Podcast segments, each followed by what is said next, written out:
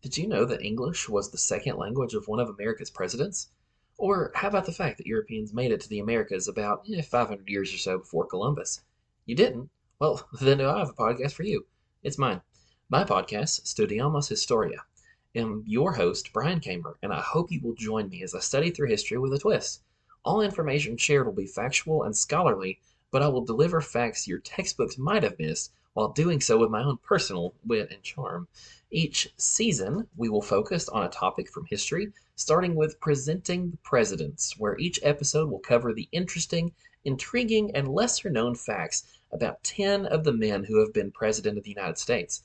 Following our conclusion of that series, we'll move forward to season two with a whole new set of people, events, and ideas associated with our topic. Hopefully, you all find this podcast interesting and enriching, and I look forward to hearing your feedback.